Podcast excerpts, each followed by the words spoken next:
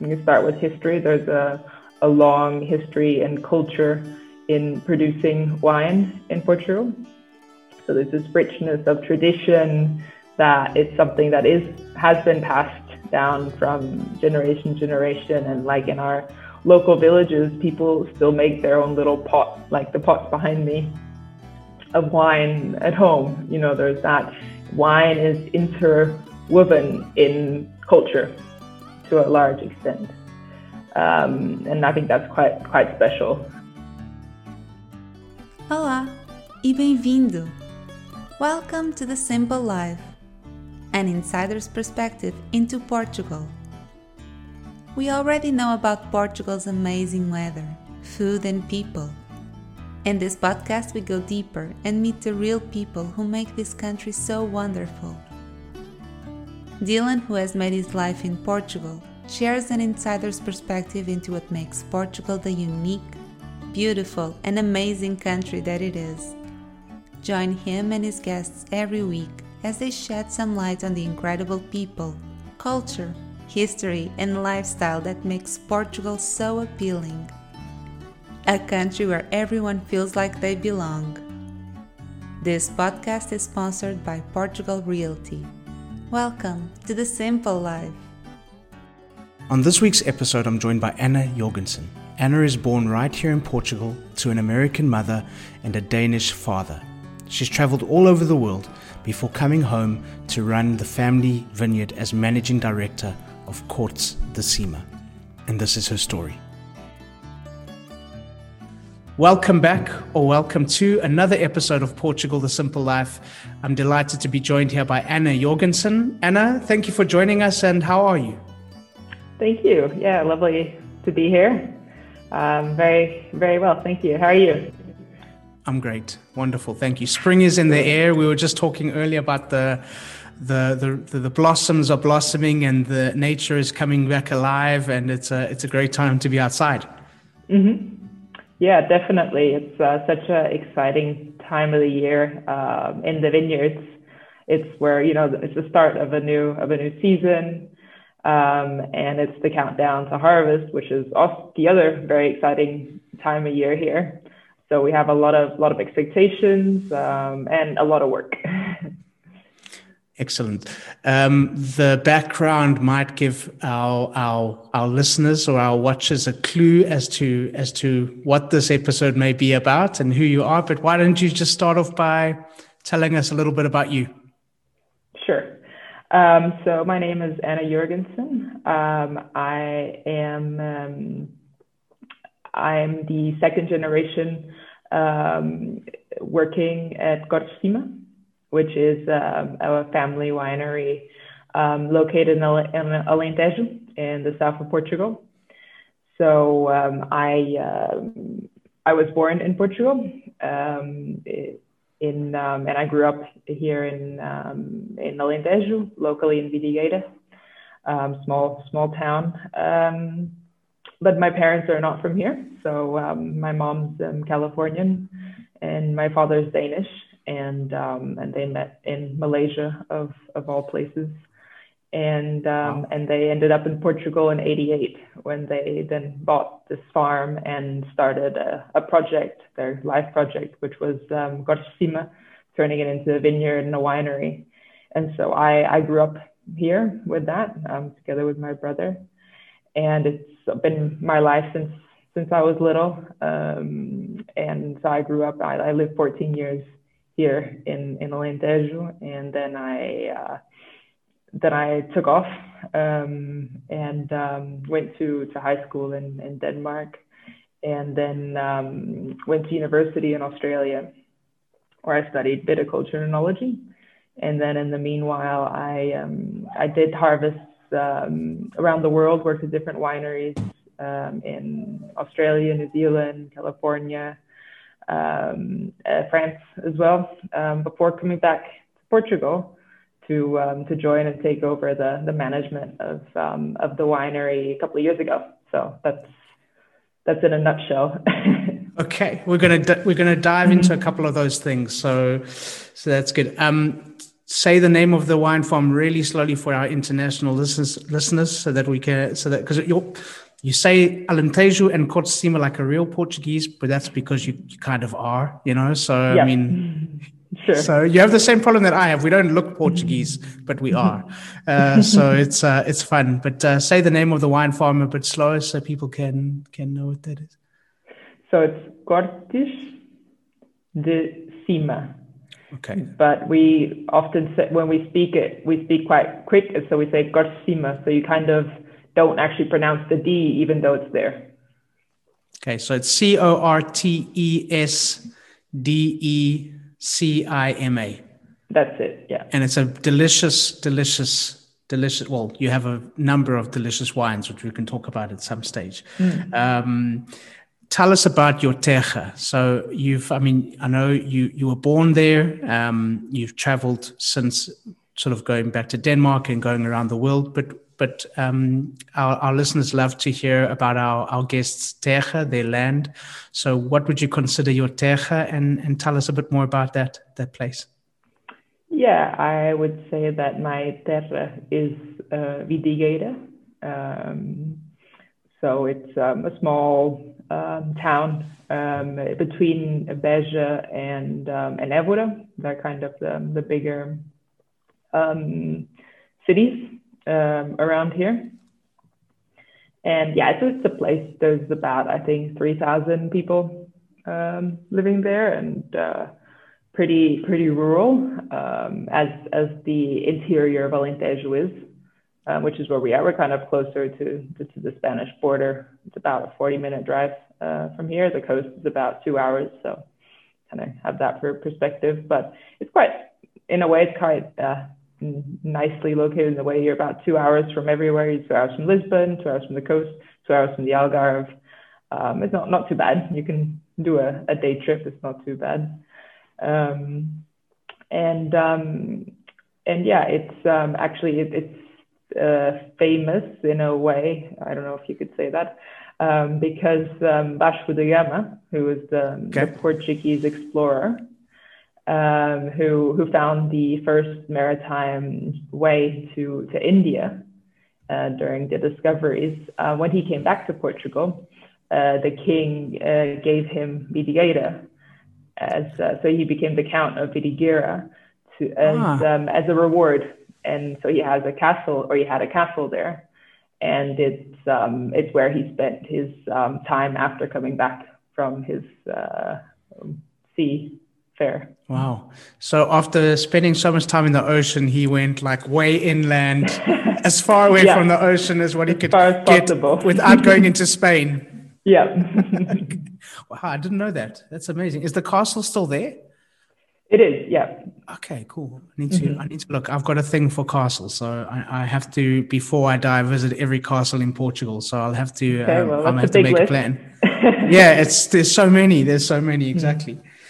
Um, I mean, the Alentejo is is a is a special place. It's a it's a um, it's an area of Portugal that's come up many many times on the podcast. Everybody seems to be connected to the Alentejo somehow. Mm-hmm. Um, what do you love about the Alentejo? Yeah, um, it's a it's a good question. It's hard to pinpoint, really. I mean, the Alentejo for for those who who know it and for those who don't is is, is vast.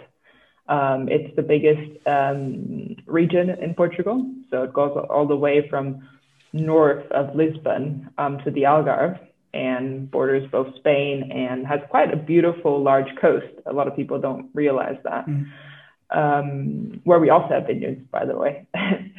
and um, and I guess what I love about Alentejo the most is that it's um, it's almost like you're going back in time a bit to a a, you know a time where there's less uh, rush, there's less stress, uh, more where where the where you know things take time and that's okay. Um, and um, and and the beauty as well of, of the countryside uh, is is um, second to none in, the, in, in a lot of places.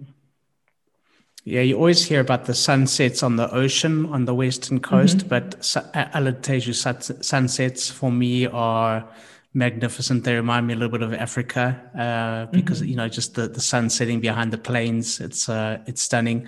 Um, do you know about the joke that, that they have in Portugal about how even the, the, the water moves slower in the Alentejo? yeah, no, it's always it's always the the joke is always with the Alentejo for sure, and uh, yeah, yeah, and it's always about something about being slow.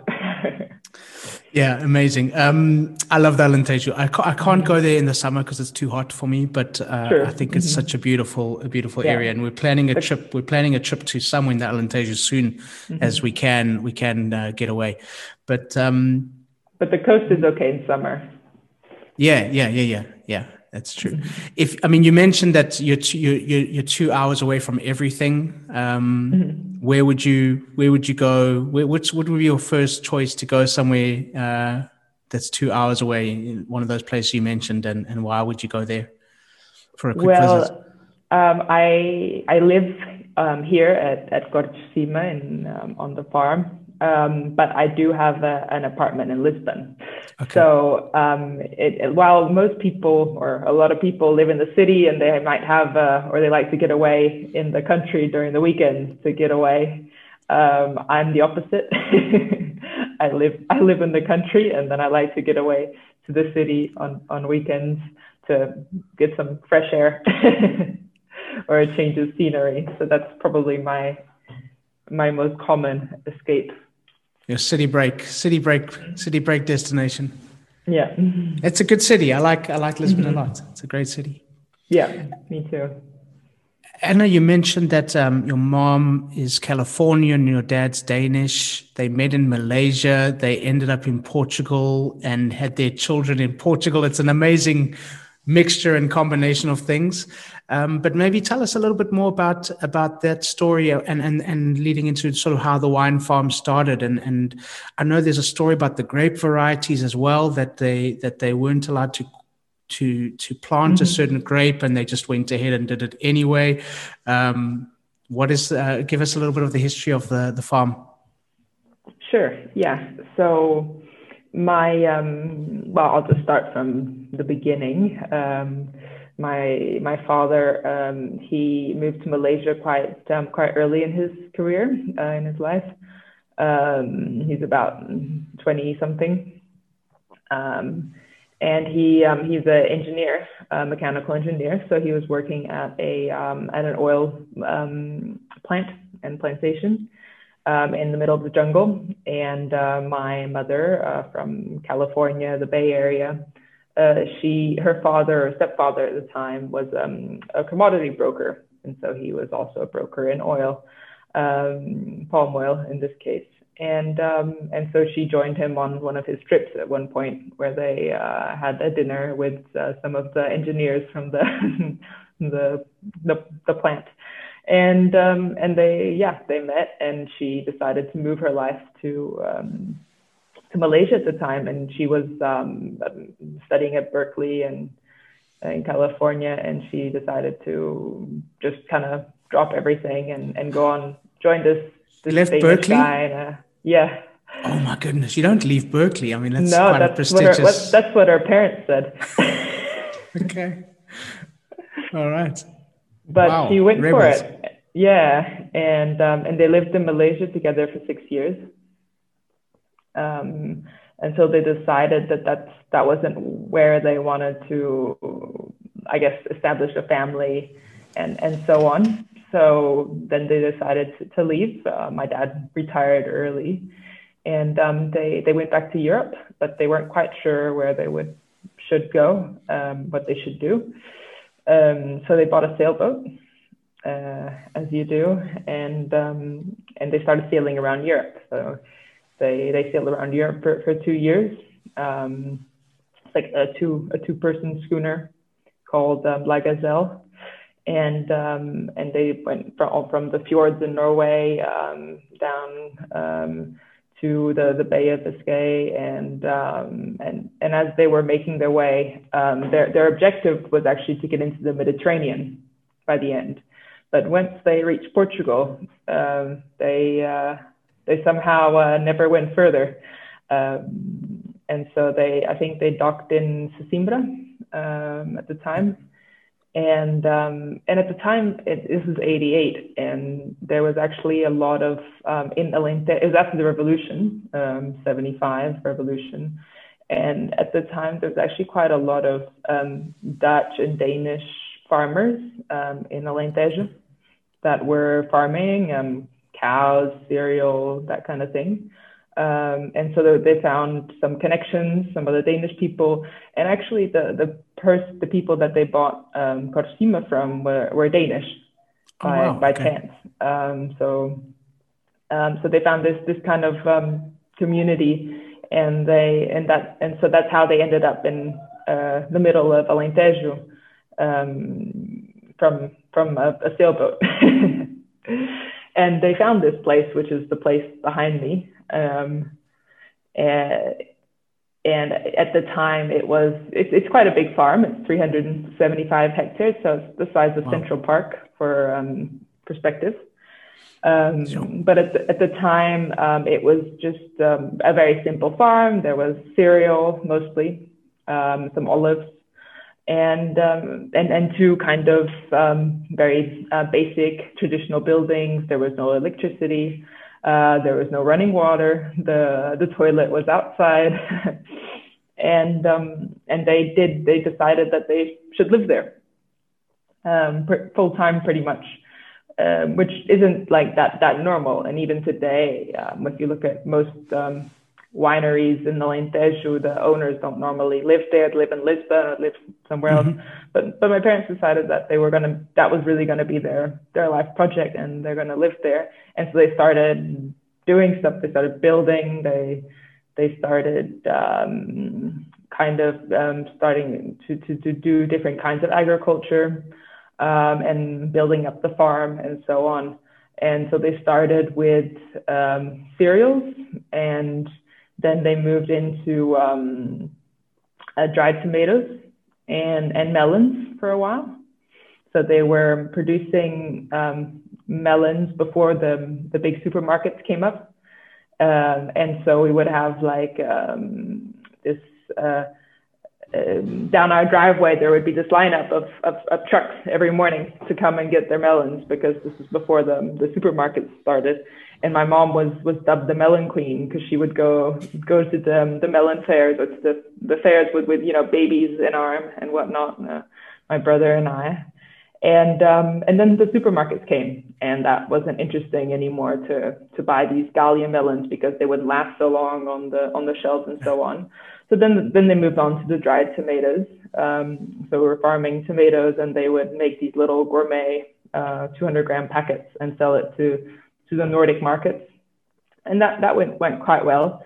But then you know this this thing about wine uh, kind of came into the picture um, as they decided to to plant their first vineyards um, in '91 and um, and their first harvest in in '96.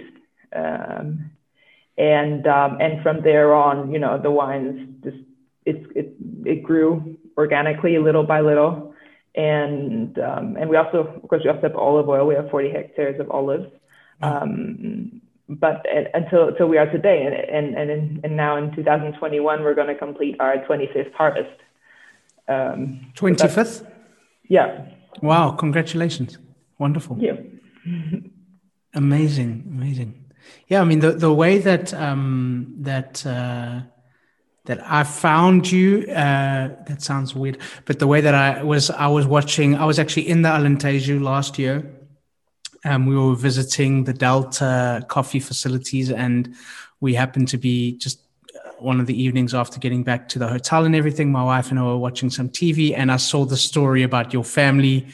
Um, and and I thought, wow, this is such a fascinating story. I need to I need to get in touch with with Anna. Um, what do you remember about about those times and and growing up on the farm and and and how your childhood was? Hmm. Well, I, I was born in in '93, um, so I'm I'm 27, um, and so I kind of uh, I don't remember so much from the the pre uh, wine days, but my my memories are more from like all the, the activity and the excitement around the harvest and and and that that side and and we would always um, in the beginning we would always get a, a, a winemaker in from um, often from Australia or from New Zealand okay. or um, sometimes South Africa uh, and it would always be very exciting to have these different people here uh, and and I remember, you know, there's always always something going on, and those are kind of probably my my most um, my fondest memories are, are around that the harvest time.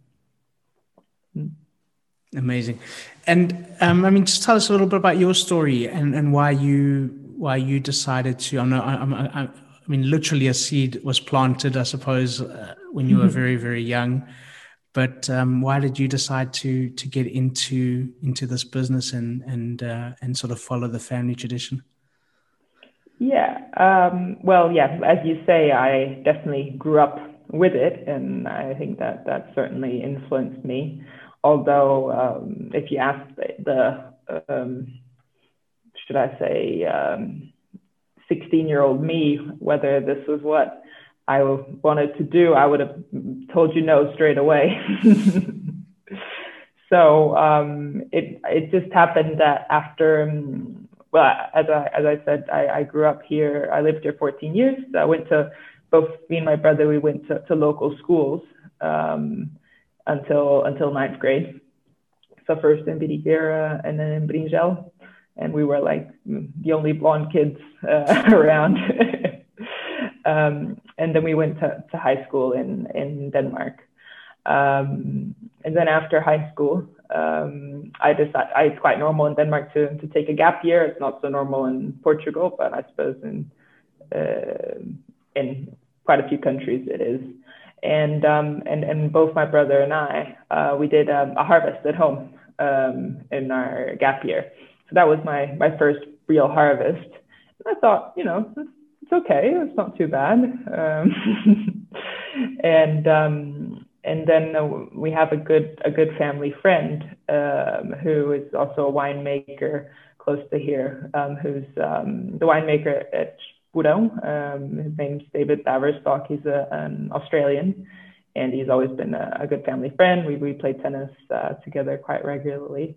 And he suggested, why don't I go do a harvest in Australia? Um, afterwards. And, you know, I thought, well, that's great. Then I can travel. And, you know, I wasn't even that interested in the wine thing so much. It was more the fact, you know, of, of traveling and seeing the world and getting as far away as possible. Um, and so, and that's, and I did that. And that was in, in the Barossa Valley at a winery called um, St. Hallett's. It's quite classic. Um, and I had just such a great time. And that's when, you know, it's kind of like those accumulative experiences that I just okay realized that there's just something so special about the wine world. There's such um, often such passion um, um, by the people who who work in, in the industry, um, and this like shared um, yeah this shared common passion for wine, and uh, it's almost uh, turns into being also a lifestyle and not just work. Um, and so then I I, I kind of went down the the wine rabbit hole, and I haven't haven't looked back ever since. Um, so I, I, then went came back to Europe and, and did a, a, harvest in, in Burgundy that, that same year. And um, and then I decided to to enroll in um, viticulture and enology back in, in Australia and in, in South Australia in Adelaide, um, which used to be Roseworthy University. Um, and I, I studied there for four years. Um, and then I, I worked a few harvests in, in Australia in various places, the Hunter Valley and McLaren Vale, Barossa. Um, and um, and then I, I decided I wanted to, you know, another thing that I loved about wine is that you can travel with it. Like it's this great thing where you can gain experience and you can travel and, you know, and it looks good on your CV and the whole lot. Um, and it's a lot of fun, um, meet new people and, and so on.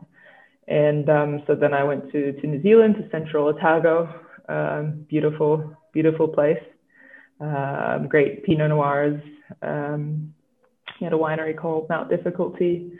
And then I came um, I came to back to Europe and I did um, a harvest in, in by chance in, in France in Côte Rôtie, which is the home of, of Syrah, uh, which has then a special connection with uh, with Cortesima because um, we have Syrah is very much part of our our story, and we can get into that as well um, later. Um, and so that um, I had that that experience there, which was great. Um, and then I went. Um, well, yeah. And then I actually stayed a year a year there at that winery in in that area, and I really got quite immersed into into that culture there, that more traditional winemaking compared to to the new world, uh, which is a really really fun contrast as well, very interesting. And then I went to California to um, to Sonoma, uh, Russian River, and and Napa, and did a was there for working for six months at a winery there called DuMOL. And then um, in 2019, um, my parents suggested that I should maybe come back and um, come back to Portugal. And, and so I did. Um, and I've now taken over as um, general manager and, and head of viticulture and, and enology um, here. And pretty, pretty excited about what, what we're doing and about our um, about our, our, future future pro pro projects and, and very exciting to be able to also um, uh, continue the heritage that that my parents um, created and, and and bring that work further into into the future. Awesome. I mean, was was there in all those years that you that you that you moved around and studied? I know maybe not asking 16 year old Anna this question, but Anna today, was there anything that you missed um, about Portugal in those in those times that that, that brought you back? Um, yeah, definitely. I mean, my um, my di- my direct family um, uh, is um, lives here, so, so my parents and and friends as well, of course. Um, but I, I, suppose, like especially living in in Australia, I mean, I, I loved Australia, and I think there's similarities between Portugal and Australia. Um, quite, you know, friend, very friendly people, very open, um, nice weather. Um, but um, it's just that it was just so far away from everything, and uh, it's uh, a 24 hour flight to get anywhere or to get most places. And um, it's a little bit of, um, in a way, a, a sameness um, versus, um, and, and I missed um, that part from that you get in Portugal. You're kind of, in, in a way, you're in the center of the world because very easily you can fly, get, well, not right now during COVID, but um, but soon, soon again, surely you can. It's so easy to to get anywhere, whether you go to to the U.S. or if you go to Europe or even Africa. Um, it's it's very central, and and the and and then you get this diversity, this diversity of cultures. Even within Portugal, there's a lot of diversity as you move up and down the country. So I think that that deeper culture is kind of um, was was missing for me. Yeah, I mean, well, speaking of diversity, um, I had a I had a guy on the on the podcast who, who he he does a, a, program called the Wine Show. Um, mm-hmm. I don't know if you've if you've seen it. They've screened yeah. it in Portugal recently, and and he spoke about how phenomenal is the variety of grapes in such a small um, country. And and um, and I mean maybe as a, as a, being involved so deeply in the wine industry wh- why is Portugal such a great wine region? What makes it so so special when you compare it to these other countries that are much bigger? Um, what makes Portugal so so interesting? Mm-hmm. yeah I think that's that's a, great question. Um, for me um, Portugal is is uh, very interesting from um, a uh, wine producing point of view for, for various regions, reasons. Um, history, we can start with history. There's a, a long history and culture in producing wine in Portugal. So there's this richness of tradition that it's something that is has been passed down from generation to generation. And like in our local villages, people still make their own little pot, like the pots behind me, of wine at home. You know, there's that wine is interwoven in culture to a large extent. Um, and I think that's quite quite special. Um, then there's, um, as you mentioned, the, the diversity of, um, of, varieties. We have about, I think it's 250 indigenous varieties, um, which is the second um, most varieties in the country after Italy. Okay, hold on. So, so Portugal's got the second most grape varieties in the mm-hmm. world. If I'm not, if I'm not wrong, mistaken. Okay, yeah. but it's up there. I mean, that's that's mm-hmm. incredible. I didn't yeah. know was that. I mean, I knew that we had a lot of. Yeah, I didn't know we had a. a, a I knew we had a lot of varieties. I didn't know it was one mm-hmm. of them for such a small, small yeah, place. it's it's uh, amazing, really, the richness of um, that that genetic diversity. Um, and and and on top of that, we have such diverse terroir as well within the country. So this this tiny country has so many different climates and soil types um, that you have such distinctive regions like the Vinhos Verdes, um, Alentejo, Douro, Adão, Bairrada, Lisboa. You know, you can anything like under the under the moon, pretty much.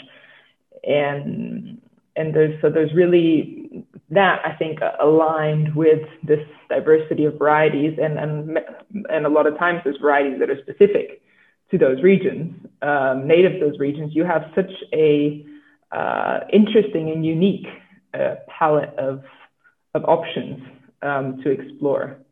And I think that the third thing then that that's interesting is exactly that that that it's kind of still out there to be explored like not everything hasn't been done yet in that sense. And so for for someone like me, that's that's very exciting uh, because there's a lot of I, I feel like there is still a lot of untapped potential and um, and and the world in a way has yet to know about Portugal too. So there's you know there's a lot there's a lot there I think we can we can work with. I mean, do you kind of like the the fact that we're still a little bit of a secret uh, and a little bit undiscovered? I kind of like that a little bit as well. Mm-hmm.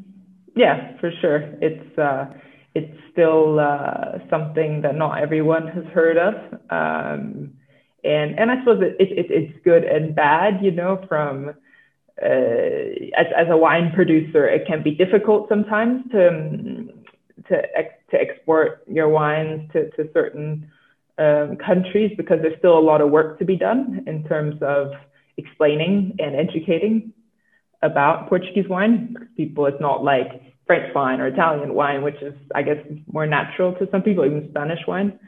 Um, but at the same time, you have that unique character. You have the character, um, the element of, of intrigue, uh, which uh, in the long run is probably um, more interesting. Mm. Okay, so my my wife's favorite grape variety is Syrah. Uh, she anytime that we go anywhere and we see okay, it's got Syrah on the bottle, she's like, let's buy it. Um, but uh, you guys have got a really interesting story about the the Syrah grape mm-hmm. variety, and maybe you can just share a little bit about that. Uh, ties in nicely with with all the different grape yeah. varieties as well. But but go ahead. Mm-hmm. I know it's not the only wine that you have, but um, but no, tell us a little bit about a, that. It's an iconic one, um, and I just give me a second because I, I need to get a prop for this. So the the Syrah story um, starts um, in 1991 um, when my parents were planting their first vineyards um, and they were looking at what varieties to to plant. And so they planted what people normally were planting in the region, which is Aragonês, which is um, Tempranillo in Spain, uh, Trincadeira, which is more of a local variety here, um, Periquita, which is Castelão, um, and something that was not so normal at the time, which was uh, Syrah, and um, Syrah uh, is, uh, of is from the Rhone Valley in France.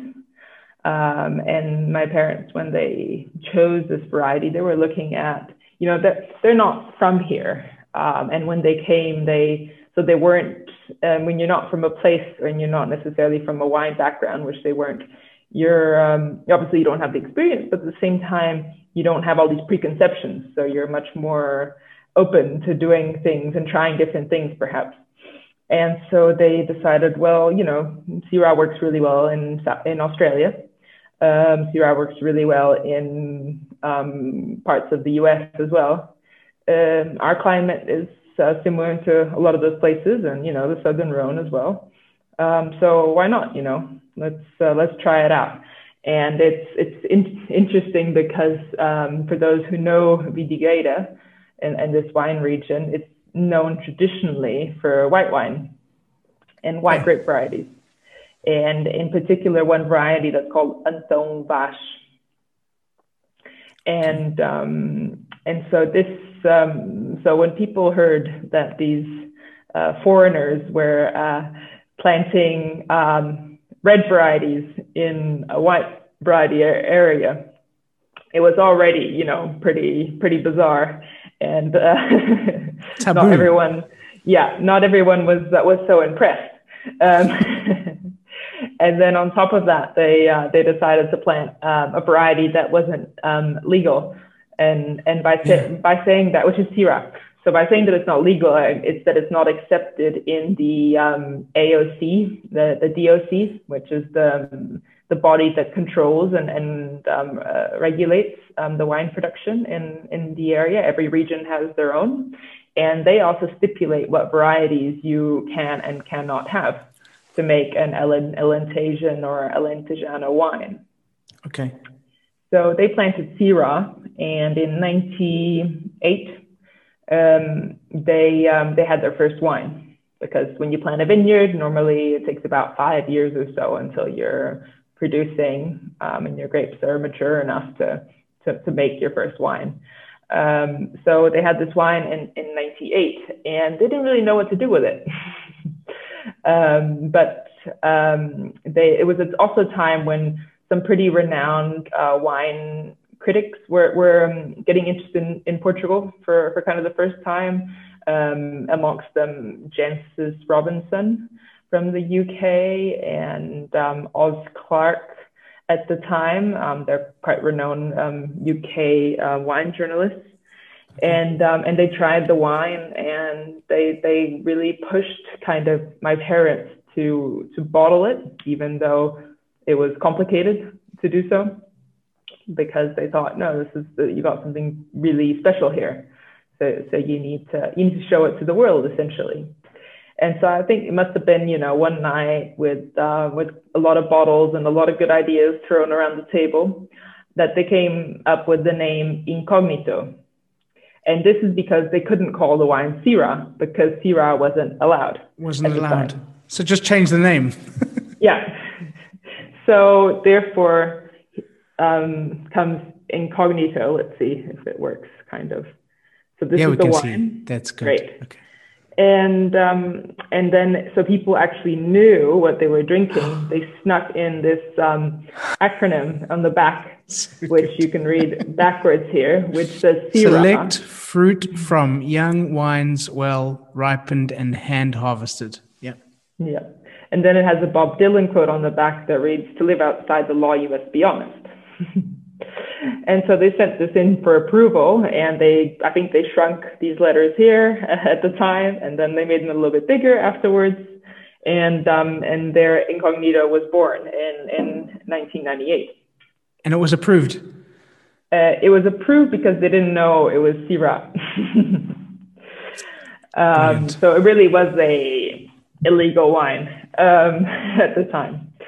Um, but luckily, it got you know um, a lot of um, good um, acclaim, uh, both internationally and nationally, and it, it, quickly became kind of a phenomenon at the time, and um, and gained gained notoriety. And uh, and and and a few years later, um, Syrah was approved as as a variety in um, in Alentejo. And I also have, uh, and, and, and in the meantime, before it was approved, uh, my parents at the time um, received a fax uh, from the um, the the, um, the office of the the prime minister um, at the time, um, ordering a case of the uh, of the illegal wine. oh, do you guys have, still have that fax? I think so. Yeah. Okay, we need to explain to people what we need to explain to some of our younger listeners listeners what a fax is. mm. yeah, probably to me too. yeah, it's a it's an old school. I, I, still remember the first fax, sending my first ever fax. It was amazing. Uh, that's such an incredible story. So we got these rebels uh, who ditched Berkeley, ran around the world on a boat, came to Portugal, planted illegal grapes, managed to somehow get it uh, approved for wine. Incredible, amazing story. And um, and yeah, just to finish that one off, um, Syrah is now one of the fifth most planted varieties in Alentejo, and and, and fifth part of most blend. F- fifth most blended. Fifth fifth most uh, variety planted in. Oh, in planted. Alentejo. Okay. So it's really, wow. in a in a way, you know, it's kind of really changed as well the the the wine um, scene. Wow, and was quite an important uh, moment in a way. Amazing, amazing.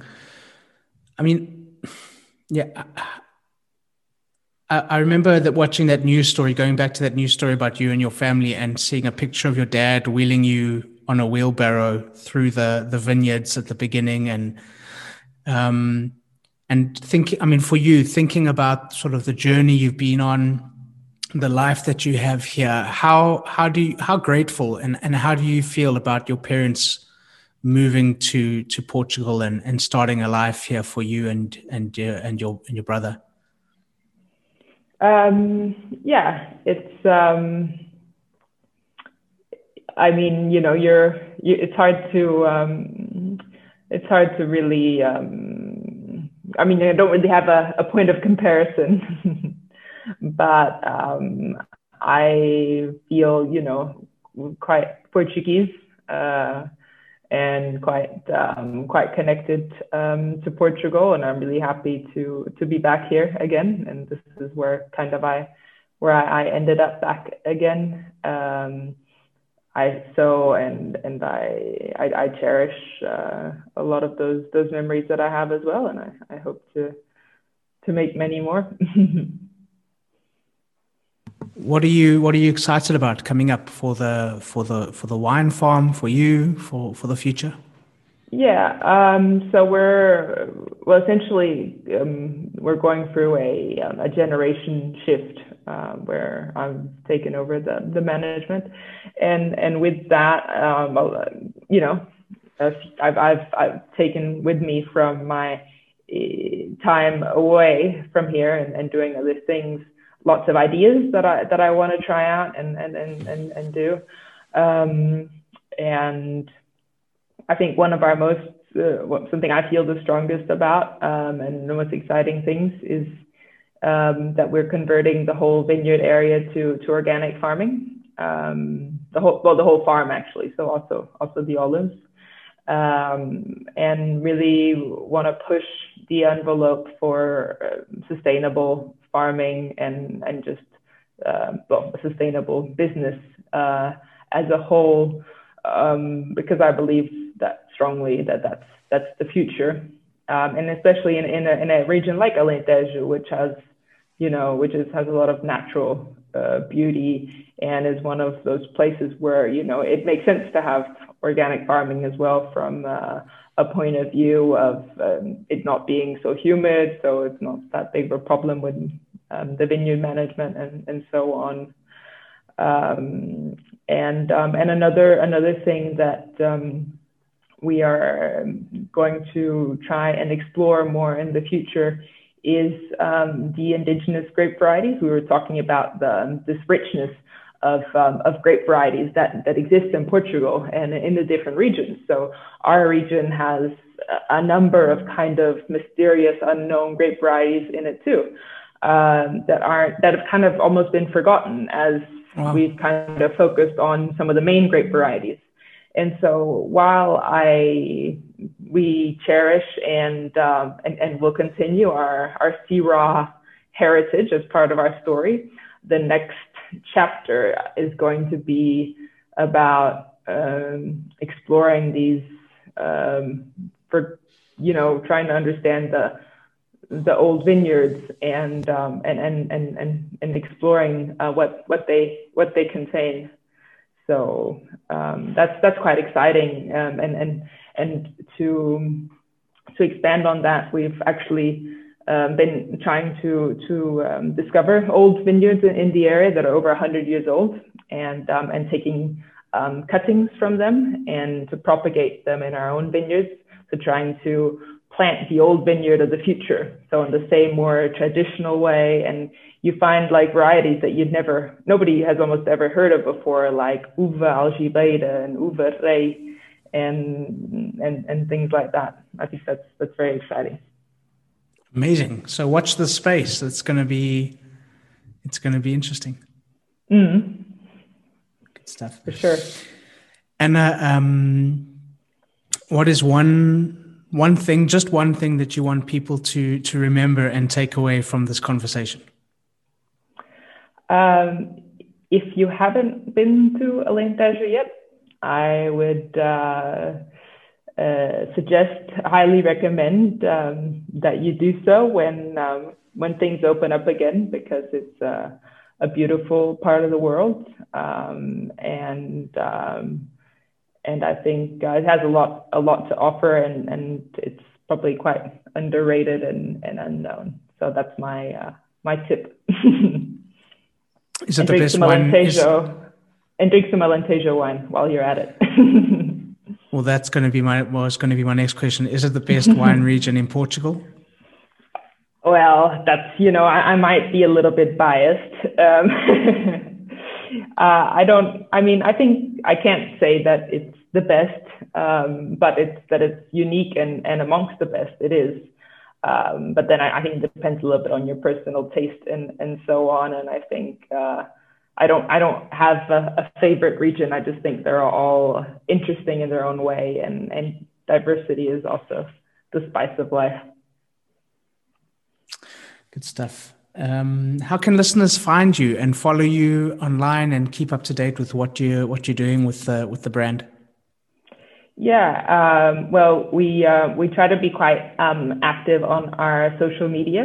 So the Cima Instagram page um, is kind of the, the best place to, to keep up with what we're doing in the vineyards, in the winery. Um, so I definitely encourage you to check check that out. We're also on Facebook with the same, pretty much the same content. Um, so that's that's the place to go. Okay, we'll put links in the in the show notes so that people can can be kept up to date and order some some wine as well. Why not? Yeah. okay, good stuff. For sure. Anna, um, a question that we ask all of our guests Portugal, the simple life. Why? Um, well, I'll try and, and interpret that. Um, I think um, a little bit like I was talking about Alentejo is that things are a little bit like they were, um, like like they're they're you're going back in time a little bit, and and maybe Portugal is like that uh, in a way as a, as a whole. Um, things are life is, is just maybe a little bit more relaxed, a little bit more laid back, um, and that's um, and you can enjoy the the simple things in life. Awesome. Thank you so much. I've loved this conversation. Um, good luck with everything going forward. It sounds like you, you guys are going to do some amazing, amazing things there. Um, and for now, I'm going to let you call it. Thank you very much, Dylan. It's been a pleasure joining you on, on your show. That's a wrap. so, thank you once again to Anna, and thank you to all of you for listening. Please subscribe, share with your friends, give us a thumbs up, and please leave a comment or a review. We'd love to hear from you. And as we say in Portugal, a nossa. Welcome to the simple life.